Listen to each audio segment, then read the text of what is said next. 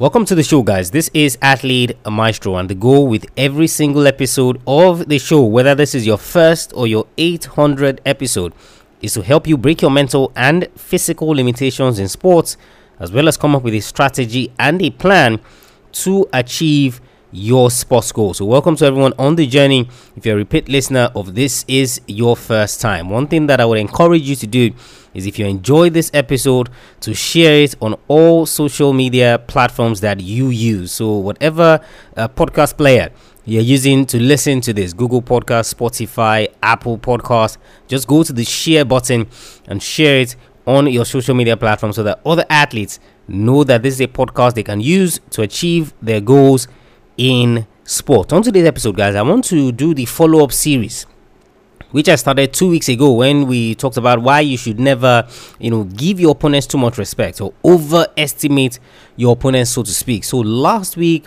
was supposed to be the part two, but I used that episode to play you a select edition on how to trust the process as a young athlete. So on today's episode, we are back to the second part of that series, which is why you shouldn't underestimate your opponents. Now, of course, if you are a legend in your sport, you've achieved so many results. You know you, you've done so much. There might be that tendency for you to underestimate your opponents. The episode two weeks ago are those for the athletes who are up and coming right? You, you haven't really made a name for yourself in your sports. You're not that known. You know you don't have the resume or the repertoire of skills and techniques and all of that. And then uh, you're facing one of the greats one of the legends one of those who are ahead of you you might have that tendency to give them too much respect. Now, today's episode is when uh, you are there and thereabout, right? You're known about town. You, in reverse, have that tendency to underestimate your opponent. So, I want to share with you today why you shouldn't do that and why it's a recipe for disaster. Perhaps if you understand this, then maybe you begin to take things a little more seriously. This episode, guys, is brought to you by my free email course on how to build your mental toughness. So if you are just getting introduced to the mental aspects of the game, then of course this is one of the things that uh, you want to focus more on in terms of ensuring that your mindset is in tune with the requirements of sports so that you're ready for every challenge ahead. AthleteMaestro.com forward slash mental toughness. AthleteMaestro.com forward slash mental toughness. That's where you get an introduction to the game. When you're done with that, come back to this episode why you shouldn't underestimate your opponents in sports. Welcome to Athlete Maestro, a podcast tailored for athlete development, improvement, and peak performance. And now, here's your host.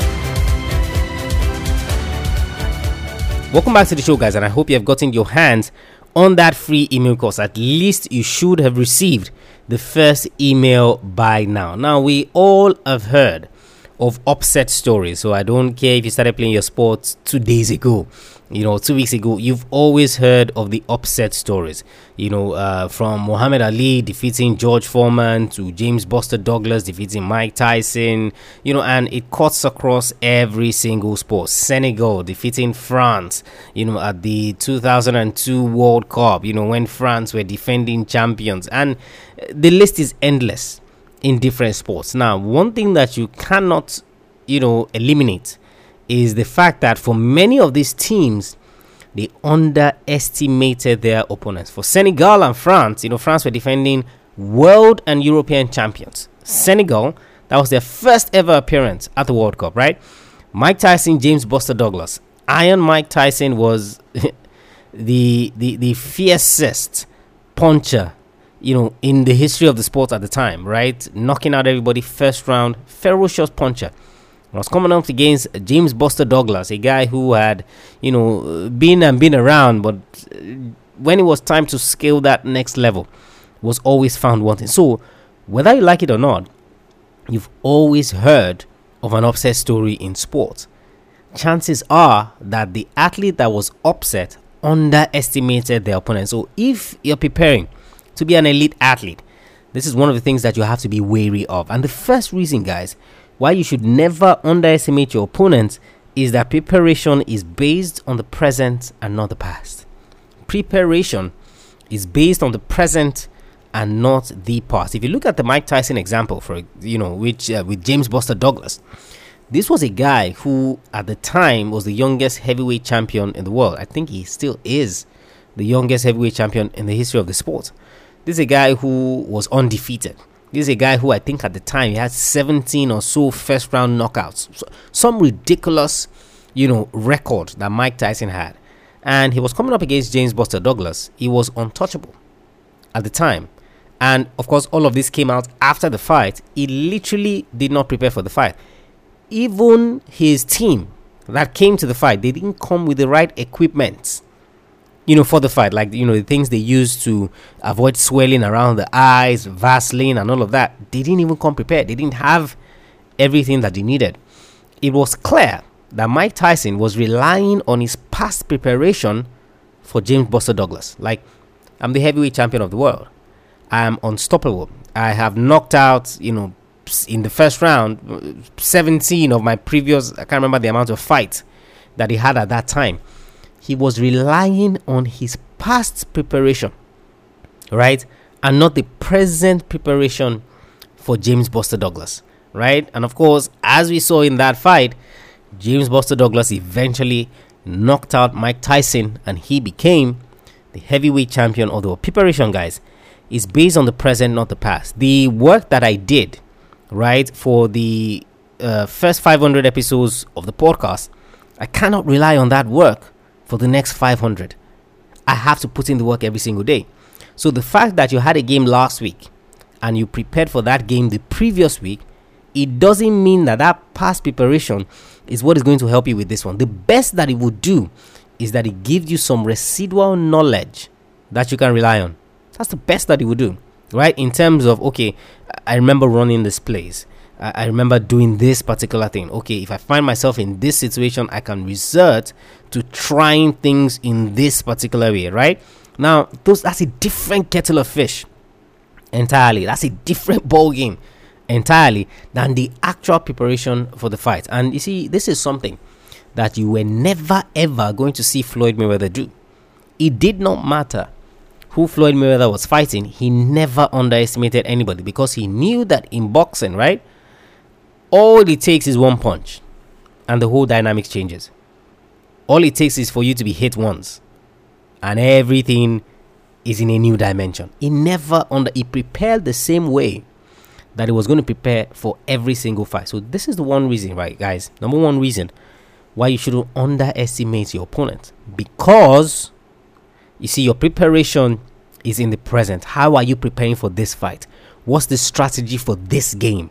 What does it look like for this particular competition? Not that oh you know uh, you know i trained i trained 6 months ago for this thing so you know i think i'm just good. No it doesn't work that way. That's number 1 guys. Number 2 guys is that your opponent will build momentum. You see athletes are very perceptive you know and they know when their opponents are, are not putting their foot on the gas when opponents are not, you know, going 100%, when they're not doing everything possible they can to win, they, they know, they sense it, right?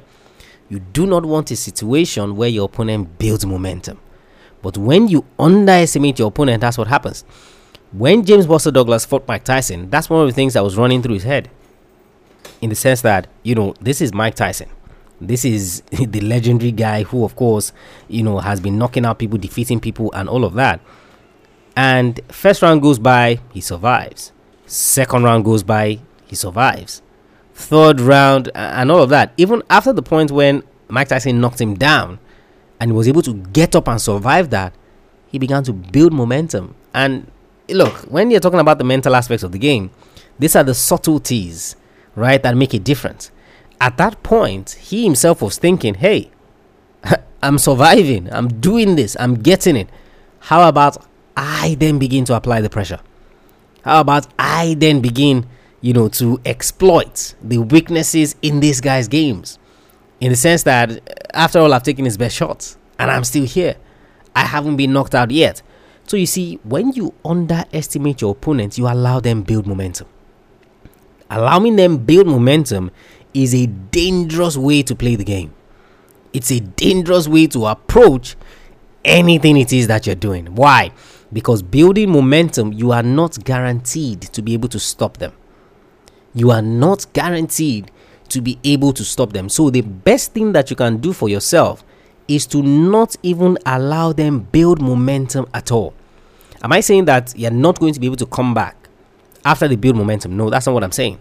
But what I'm saying is that it's a dangerous place to find yourself in. It is a dangerous place to find yourself in, allowing your opponent build momentum to the point where it's difficult to stop them. In that match, Senegal against France at the World Cup in 2002, right? That's that's what happened, right? Senegal, after they had gone up one 0 right?